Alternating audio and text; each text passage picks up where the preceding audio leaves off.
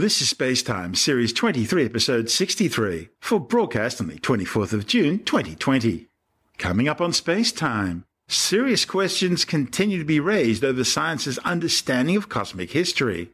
A meteor lights up the early morning outback skies of the Pilbara, and SpaceX keeping a busy launch schedule in 2020. All that and more coming up on Spacetime. Welcome to Space Time with Stuart Gary.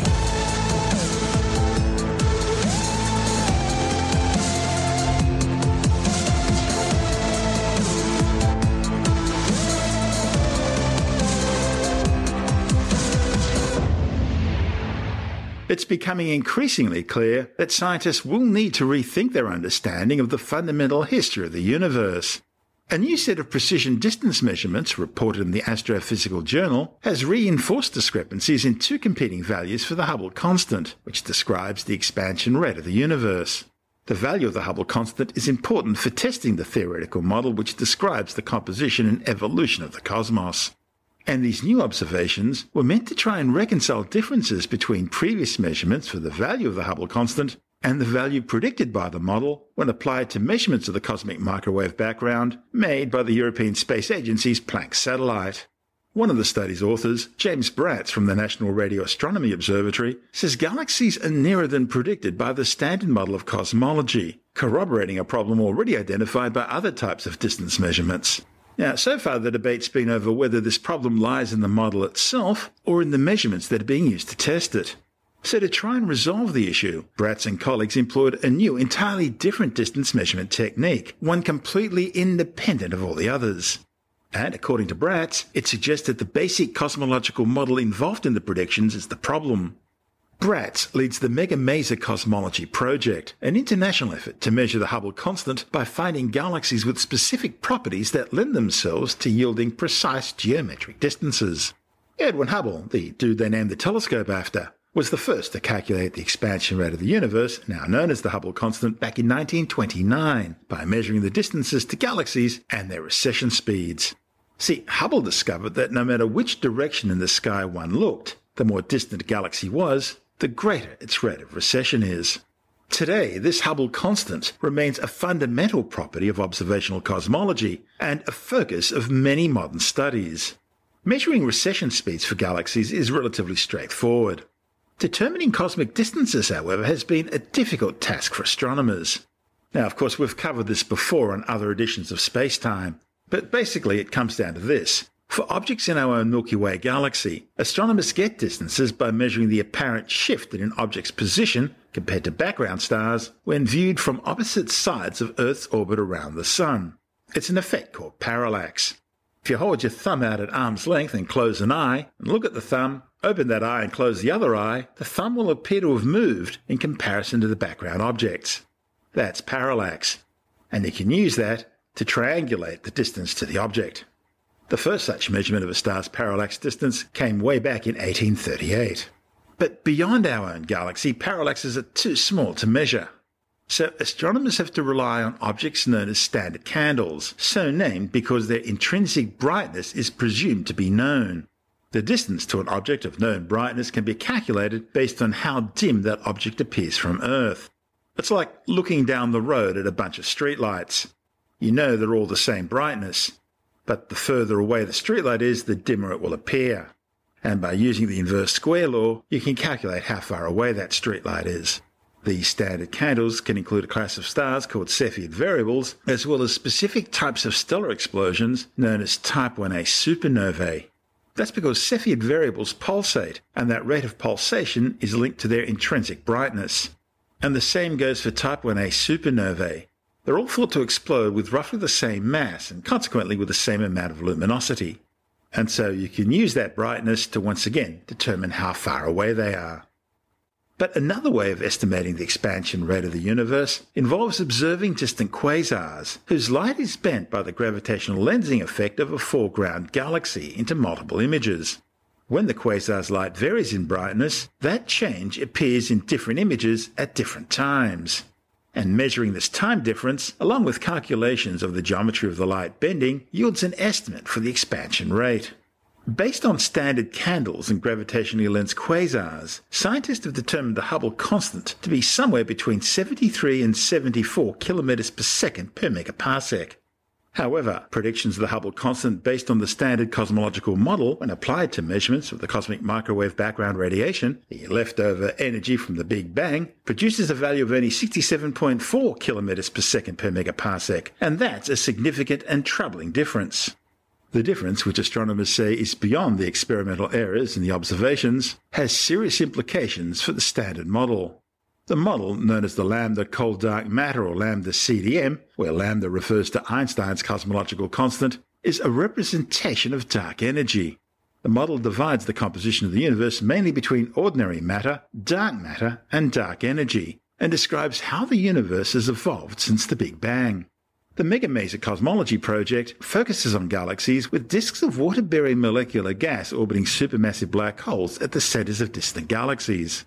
Now, if the orbiting disk is seen edge on from Earth, bright spots of radio emission, called masers, sort of radio analogues of visible light lasers, can be used to determine both the physical size of the disk and its angular extent, and therefore through geometry, its distance. The authors use the National Science Foundation's Very Long Baseline Array, the Karl G. Jansky Very Large Array in New Mexico, the Robert C. Byrd Green Bank Radio Telescope, together with the Effelsberg Telescope in Germany, to make the precision measurements required for this technique. In their latest work, the team refined their distance measurements to four galaxies at distances ranging from 168 million to 431 million light years. Combined with previous distance measurements from two other galaxies, their calculations have now produced a value for the Hubble constant of 73.9 kilometers per second per megaparsec. This discrepancy between the predicted and measured values for the Hubble constant points to one of the most fundamental problems in all of physics. Because this method was geometric and completely independent of the others, it reinforces the discrepancy and therefore strengthens the case for a key problem in observational cosmology. All indications now are that the standard model really does need revision. This space time. Still to come, a Pilbara meteor lights up the early morning outback skies, and SpaceX keeping up a blistering launch schedule. All that and more still to come on Space Time.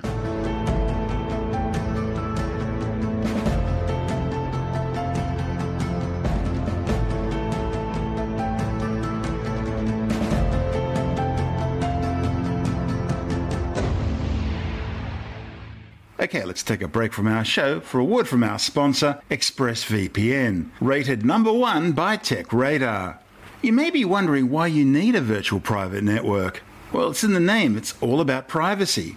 Do you really want big brother tech companies, hackers, governments, and who knows who else snooping in on your online activities? Now, you might not have anything to hide, but it's still really creepy, and it could be dangerous for you and those you care about. Also, how often do you run across a website and you want to get information from it, but you find out that they're geo blocked? It's all very frustrating and it's becoming an increasing problem. And that's where ExpressVPN can help you. ExpressVPN's a simple and efficient way to protect your online privacy. It's internet without borders from the world's leading VPN provider. So, protect your online privacy today and find out how you can get three months free at tryexpressvpn.com slash space. That's tryexpressvpn.com slash space for three months free with a one-year package.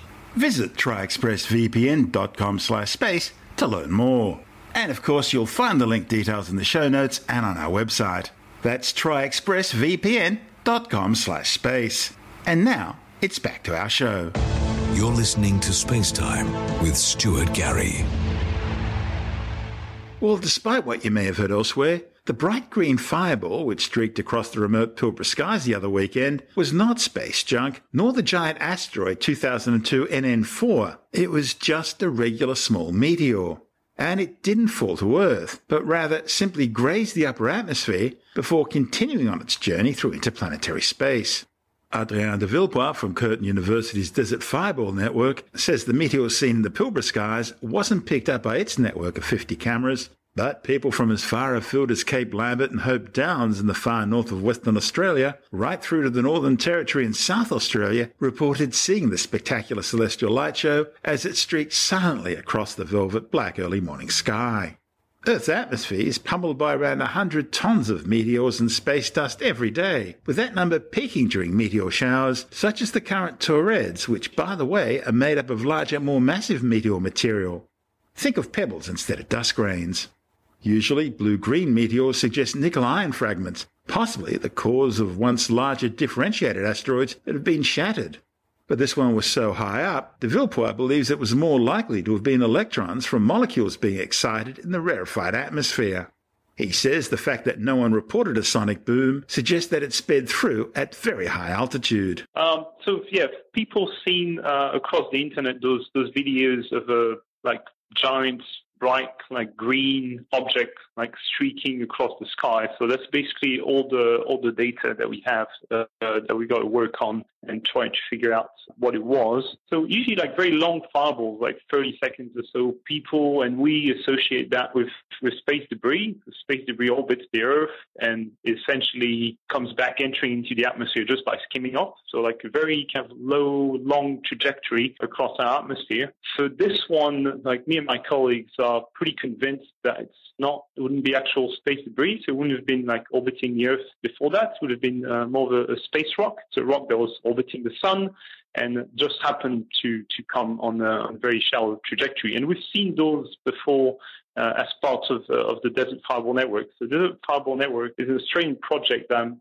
part of. And what we want to do is put cameras all, all around Australia to actually record those types of boli because they are pretty interesting. Um, some of these bolides actually drop meteorites, and and we got an app where yeah where, where, people can report what they see, and in some cases it helps us like understand what those rocks are. So we think this was a, a space rock that dipped into Earth's atmosphere, and then what continued on its way through interplanetary space. Is that is that sort of the idea? Yeah. So those rocks, yeah, if they're basically big enough and and strong enough, they can yeah sometimes and they come in really shallow trajectory. Sometimes they come they can come back out of the atmosphere, which happens quite rarely. But uh, we've seen one of those on the Desert Fireball Network, and one of uh, my colleague actually published a paper earlier this year about one of them. So it's not unheard of, but basically you need an object that's big enough to be able to kind of like pack that punch to actually make it out of the atmosphere. The atmosphere is really good at stopping things. The atmosphere, our like atmosphere around the Earth actually stops a lot of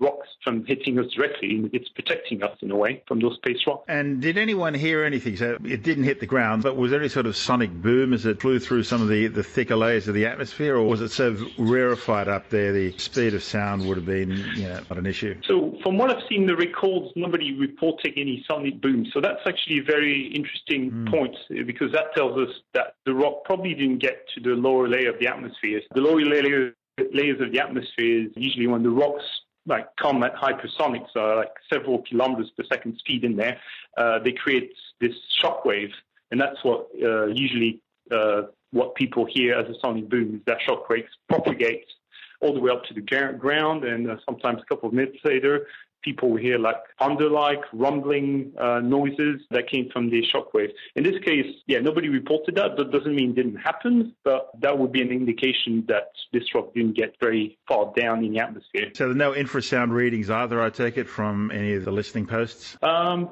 uh, haven't actually checked the infrasound. Do we know what direction it was moving in? It looks like it was moving from a southwest to northeast direction, but it's really hard to tell from uh, from just looking at the at the lights. You basically need kind of like reference points in the sky, whether they're like stars or buildings, to actually work out precisely which which direction this was going. So you, we couldn't tell, I take it, whether or not this was part of the Taurid stream. Uh, so the Taurid stream is actually quite an interesting one. So the Taurids are usually a pretty big uh, fireball shower that people can see, usually around like October, November time. It's very very broad stream. So that happens when like a stream of material left over by Comet Encke uh, encounters the Earth, but it's usually on its inwards direction is when the stream comes from outer space towards the center of the solar system. So it crosses the Earth's orbit and that gets a little bit closer to the sun.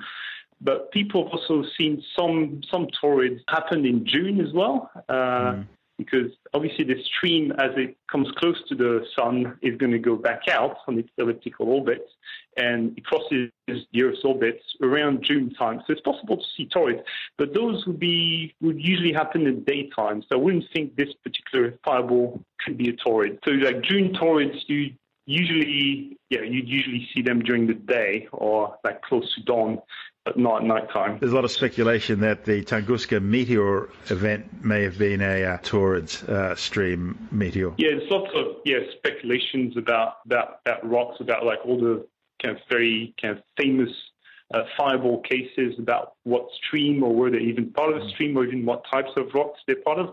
And that's basically what we're trying to tackle with the Desert Fireball Network is because there's so much speculation, because nobody actually precisely recorded those fireballs, we basically don't know. And that's what we're trying to do with Desert Fireball Network is actually precisely observe the trajectory so we can backtrack what orbits it came from and maybe associate with a stream or Taurid stream or a particular asteroid and do that sort of stuff. So you kind of need the precise records to do those matches with any sort of like certainty. One of the uh, things most witnesses have been commenting on is the fact that it was so green in colour. It was uh, quite noticeable. The colour is is actually uh, basically a, a, mix of like of different things. So interesting thing that people often get wrong is that color is directly linked with the composition of the object, but that's not entirely true because most of the stuff that you see burning is not actually the rock itself; it's the atmosphere around it. So the color is actually usually telling you more about the atmosphere than about the rock itself. But it's true that in some cases, like iron-rich meteorites might be slightly redder.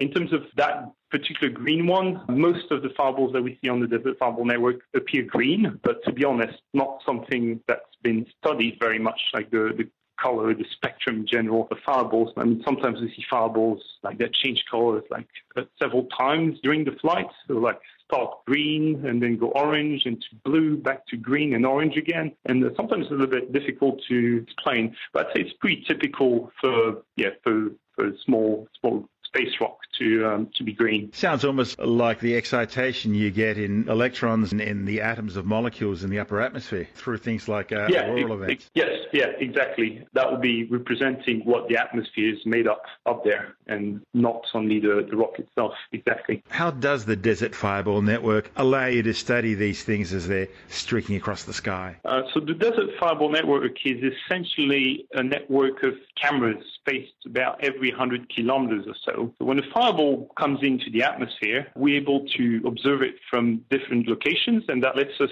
triangulate it. So triangulation is a very powerful thing because it lets you pinpoint exactly where the object was as opposed to roughly know what direction it was. As long as we've got two cameras observing it, we can basically triangulate this thing. So think about triangulation as intersecting planes, like two planes in most cases will intersect into one line, and that one line is the trajectory in our case. So that's how we track these things. And we can also get speed for those fireballs, and the speed plus the trajectory basically lets us backtrack its orbit. So that's one part of what we do. The other part is we're able to predict where potential meteorites might have fallen. So at the other end of the trajectory, so the meteoroid will like slow down to a point where we can't see anymore. It stops ablating. It will go down to just a normal ballistic falling object. At this point here, we can kind of try to predict where it falls on the ground and where we drop a meteorite. And that's when we actually go look for those meteorites. And once we've got that orbit and that rock, we'll be able to study the rock in great detail in the lab.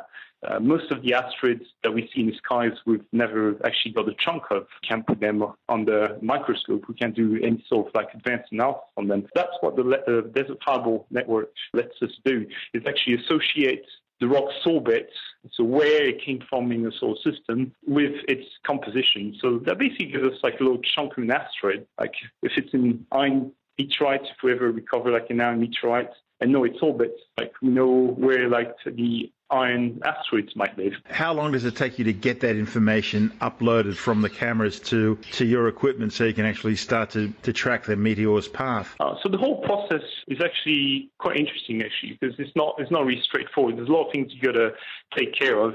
Is gotta calibrate the observations. We first go to detect the, the meteors. There's a bit of like image processing to do. And then go to calibrate the observations with respect to the stars. So that's another step. And then we got to model the, the trajectory. So basically basically know exactly where it was, how fast it was going, maybe what mass it was, and then we go whole, do a whole bunch of like weather modeling as well. Because in the lower le- level of the atmosphere, once the rock is slowed down, it will be affected mostly by winds. So we got to take that into account where that falls. So a couple of years back, when we found the first rock, really, it took us like probably a couple of days to actually put all of this together because we're fairly new at doing this thing. But nowadays we can get basically a full position within a matter of hours after it fell, which is great. And what have you got on this one? So on this one, our cameras are not located in Pilbara. So we've got some in uh, Wheat Belt in WA. Uh, we've got most of South Australia covered, and we've got uh, colleagues at ANU who are developing their own uh, network with the same cameras around Canberra and Sydney. But we're not observing the Pilbara, so we don't have any big data of our own for, for this one. Oh no, we've missed it. Just going to put more cameras out. How does that make you feel when something that spectacular flies by and you haven't got the equipment to record it? That, must be very frustrating. It is very frustrating. Like yeah, you really feel like those things like only happen where you're not looking, and uh, it is, always it the is way. very frustrating. Spare a thought for the Australian astronomer who was at the Anglo Australian Observatory on a very specific night in 1987, and he was imaging the sky at the time too, and he was pointing towards the Large Magellanic Cloud at that time, just as a supernova occurred. Unfortunately, other things were happening, and he didn't process the data that night, not until the next night, and by the time he had processed his data, supernova 1987 had indeed been discovered by some of his compatriots in other parts of the world. Yeah, that's that's the way it happens, and that's what we got to basically, from uh, a hardware point of view, and with all those telescopes, basically push automation uh, Yeah. for all those systems to actually learn about the the like cool, exciting stuff like really early on. I mean, that's also what gets me going uh, in this project with Desert Fireball Network. Is when I come into the office every morning, like I look at the detections from the previous night, and yeah, you never know what you're going to find. That's that's a really cool thing. Like what type of fireball did you get? And sometimes we go through like all that, that whole reduction process and we think, oh, it's going to be like a one kilometer and stuff, just to find out they fell in the ocean. And that's, yeah, disappointment again. But for the times we, we actually get it and we actually recover the rocks, it's is just an amazing feeling of uh, closing the loop and actually make, make this thing work. That's Hadrien de Villepoix from the Curtin University's Desert Fireball Network. And this is Space Time. I'm Stuart Gary. Now, this Pilbara meteor was just one of 1,220 near Earth objects, or NEOs, discovered since the start of this year. In fact, 232 have been discovered just in the past month. The European Space Agency's NEO Coordination Centre says that brings the total number of known near Earth objects, whose trajectories take them close to Earth's orbit around the Sun, to some 22,894 asteroids and 110 comets. And if you want something to keep you awake and worrying at night, be aware that the Pilbara meteor was by no means unique in its closeness. Back on May the 4th, an asteroid now catalogued as 2020 JJ flew just 7,029 kilometres above the Earth's surface. That's far closer than many satellites. The problem is such close encounters are difficult to spot in advance because the objects that make them are usually really small, often less than 10 metres across. And that's a good thing, but they're also travelling very, very fast. Now, luckily, they're also rare. In fact, just 16 have been reported coming closer than three Earth radii. But 10 of those were in the past five years alone. And of those 16, four were on a collision course, meaning they entered the Earth's atmosphere and either burnt up in it or went through to hit the surface. Again, luckily they've all been small. Now, other than 2020 JJ and the Pilbara meteor, five other asteroids have come closer to Earth than the Moon over the past month. Another 2020 KB3 came within three times the Earth Moon distance, while two others, 2008 TZ3 and 2009 XO, each around 300 metres wide, flew within eight lunar distances. As for that 400 metre wide asteroid 2002 NN4, well, just as predicted, it passed the Earth safely on June the 6th at a distance of approximately 5.1 million kilometres. That's some 13 times further away from the Earth than the Moon. This is space time. Still to come, SpaceX keeping up a blistering launch schedule. And later in the science report, a new study confirms the use of face masks has been effective in reducing the transmission of COVID 19. All that and more still to come on Space Time.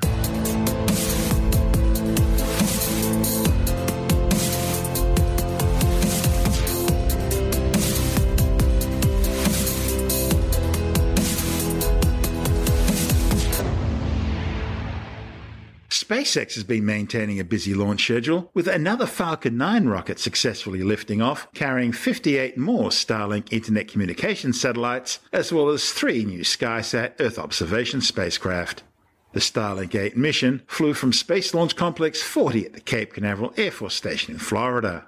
The flight came just days after the Starlink 7 mission blasted off from the same launch pad, and just weeks following the Demo 2 mission, which carried SpaceX's first crew to the International Space Station from the nearby Space Launch Complex 39A at the Kennedy Space Center.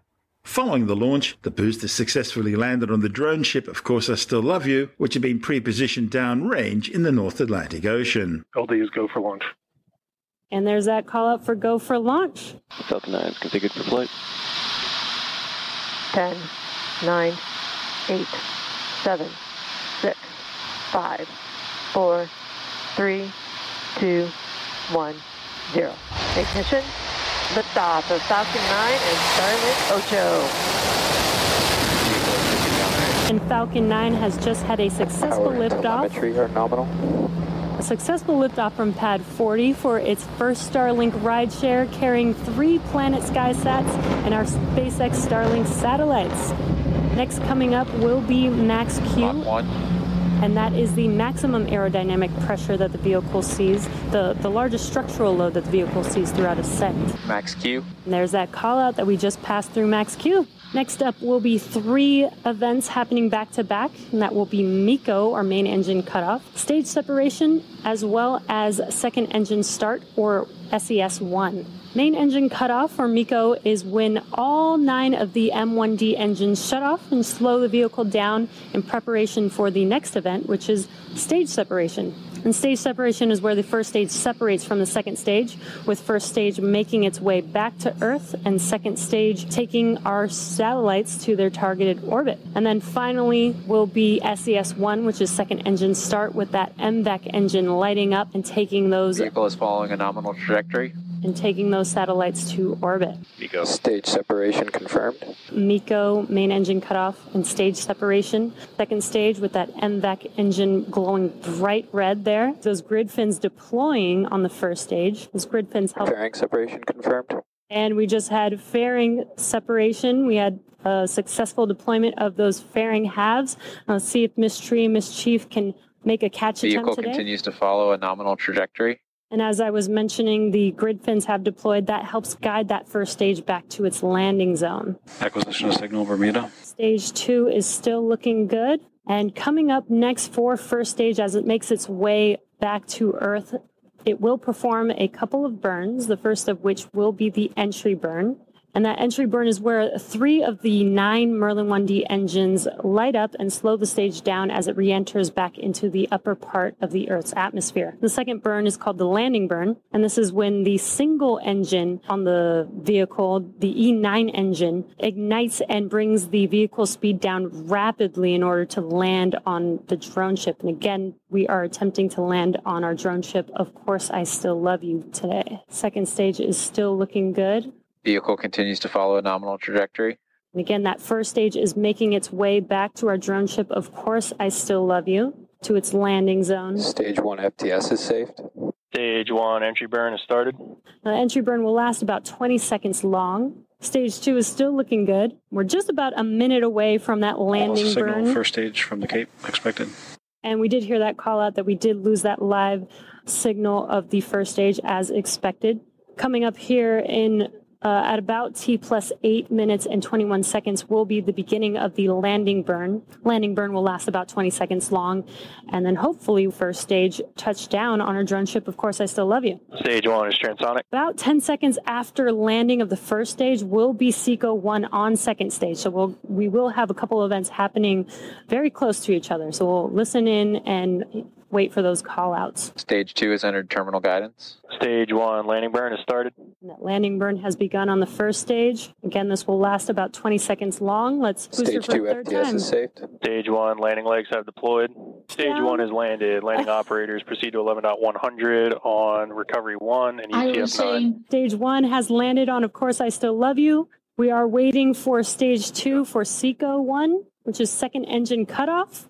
Nominal orbital insertion. All right, starting uh, TX Prime RF1A on. We did confirm SECO and confirmed good orbit. So now that second stage is going to coast in this orbit for a few minutes. The flight was the third launch for the same Falcon 9 booster, which had previously flown on the CRS 19 Dragon resupply mission to the International Space Station, that was in December 2019, and the CRS 20 Dragon cargo mission to the orbiting outpost in March this year.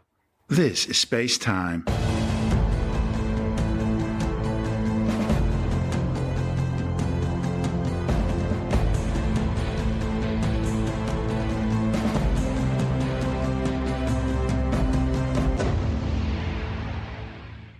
Time now to take another brief look at some of the other stories making news in science this week with a science report. A new study has confirmed the use of face masks has been effective in reducing the transmission of the COVID 19 coronavirus. The findings, reported in the Proceedings of the National Academy of Sciences, shows how airborne transmission plays a major role in the spread of the deadly virus, which has now infected more than 8 million people worldwide and caused more than half a million deaths since spreading globally from its Wuhan epicenter in China. Comparisons of COVID 19 infections in both Italy and New York City before and after the implementation of mandatory face mask use suggested the measure prevented more than 78,000 infections in Italy between April the 6th and May the 9th, and more than 66,000 infections in New York City between April 17th and May 9th. Meanwhile, a second study, this one reported in the Journal of the Proceedings of the Royal Society, has found the widespread use of face masks, together with the implementation of lockdowns, is causing vastly less disease spread and a flatter second or third wave of COVID 19 infections. A new study conducted over 32 years in the United States suggests that it's not necessary to conform to a single diet in order to achieve healthy eating, and that following a range of healthy eating patterns may lower your risk of heart disease. The findings, reported in the Journal of the American Medical Association, looked at the diets of around 200,000 people and then scored them based on how they complied with four different types of healthy diet, from more Mediterranean diets to more plant based ones. Researchers found that those who scored higher on all four dietary scales had lower cardiovascular risk. Healthy diets all share several common components, including a higher intake of whole grains, vegetables, fruits, legumes, and nuts. A mysterious cloud containing radioactive ruthenium 106, which moved across Europe in 2017, most likely originated from a Russian designed civilian nuclear plant. European radiation protection authorities found concentrations of the radioactive substance reached 100 times higher than the levels detected over Europe following Japan's Fukushima nuclear reactor meltdown. However, no government's taken responsibility for the radiation release, and it's been assumed that it may well have been from the production of military weapons grade plutonium. But a new report in the journal Nature Communications has now ruled out military sources. Instead, finding that the radioactive cloud was released from a plant reprocessing nuclear fuels.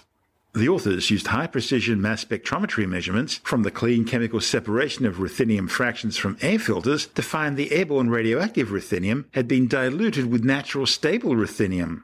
They determined that the ratios of the ruthenium isotopes were consistent with spent nuclear fuel from a nuclear power plant. And they were able to narrow it down better than that. The isotope signatures showed that they didn't originate from nuclear fuels used with Western pressurized or boiling water reactors but were instead consistent with the isotope signatures of a Soviet Union or Russian VVER series pressurized water reactor, approximately 20 of which are still in operation. In fact, we can even tell you where they are. VVER nuclear power stations have been built across Russia and the former Soviet Union, as well as in China, Finland, Germany, Hungary, Slovakia, Bulgaria, India, and Iran. Now all they've got to do is correlate concentrations with wind patterns at the time and we'll have our culprit. A new study has confirmed something most pet owners already know. Dogs are aware when they're being treated unfairly by their humans. And while all dog breeds are aware of it, it seems different breeds do react differently. A report in the journal PLOS One looked at 24 poor little puppies who were teased with unfair treatment and then had their responses monitored. Dogs, cats, and many other animals are known to display negative responses to unfair outcomes. For this study, researchers looked at 12 dogs from cooperative working breeds, such as Aussie Shepherds, Border Collies, and Labrador Retrievers, and 12 from independent worker breeds, such as Siberian Huskies, and then examined their responses when two dogs were asked to give their paw, but only one dog was rewarded afterwards. None of the participants were happy with the, dare I say, rough treatment. But the cooperative breeds seemed to be working longer under these unfair conditions. But the independent breeds gave their paw far less, especially when delicious treats weren't involved. And that's the show for now. Spacetime is broadcast on Science Zone Radio by the National Science Foundation in Washington, D.C., and through both iHeartRadio and on TuneIn Radio. Or you can subscribe and download Spacetime as a free podcast through Apple, Stitcher, Bitesz.com, Pocket Casts, SoundCloud, Spotify, YouTube, Audio Boom, Podbean, Android, Castbox, from spacetimewithstuartgary.com, or from your favorite download podcast provider. You can help support the show and the work we do by visiting the Spacetime online shop and grabbing yourself a few goodies, or by becoming a Spacetime patron, which gives you access to commercial free double episode versions of the show, as well as bonus audio content and other rewards. Just go to our Patreon page through spacetimewithstuartgary.com for all the details. If you want more space time, check out our blog, where you'll find all the stuff we couldn't fit in the show, as well as loads of images, news stories, videos, and things on the web I find interesting or amusing. Just go to spacetimewithstuartgary.tumblr.com. That's all one word and in lowercase, and that's Tumblr without the E. You can also follow us through at Stuart Gary on Twitter at Spacetime with Stuart Gary on Instagram, through our Spacetime YouTube channel, and on Facebook, just go to www.facebook.com slash spacetime with Stuart Gary. Spacetime is brought to you in collaboration with Australian Sky and Telescope magazine, your window on the universe. You've been listening to Spacetime with Stuart Gary. This has been another quality podcast production from Bitesz.com.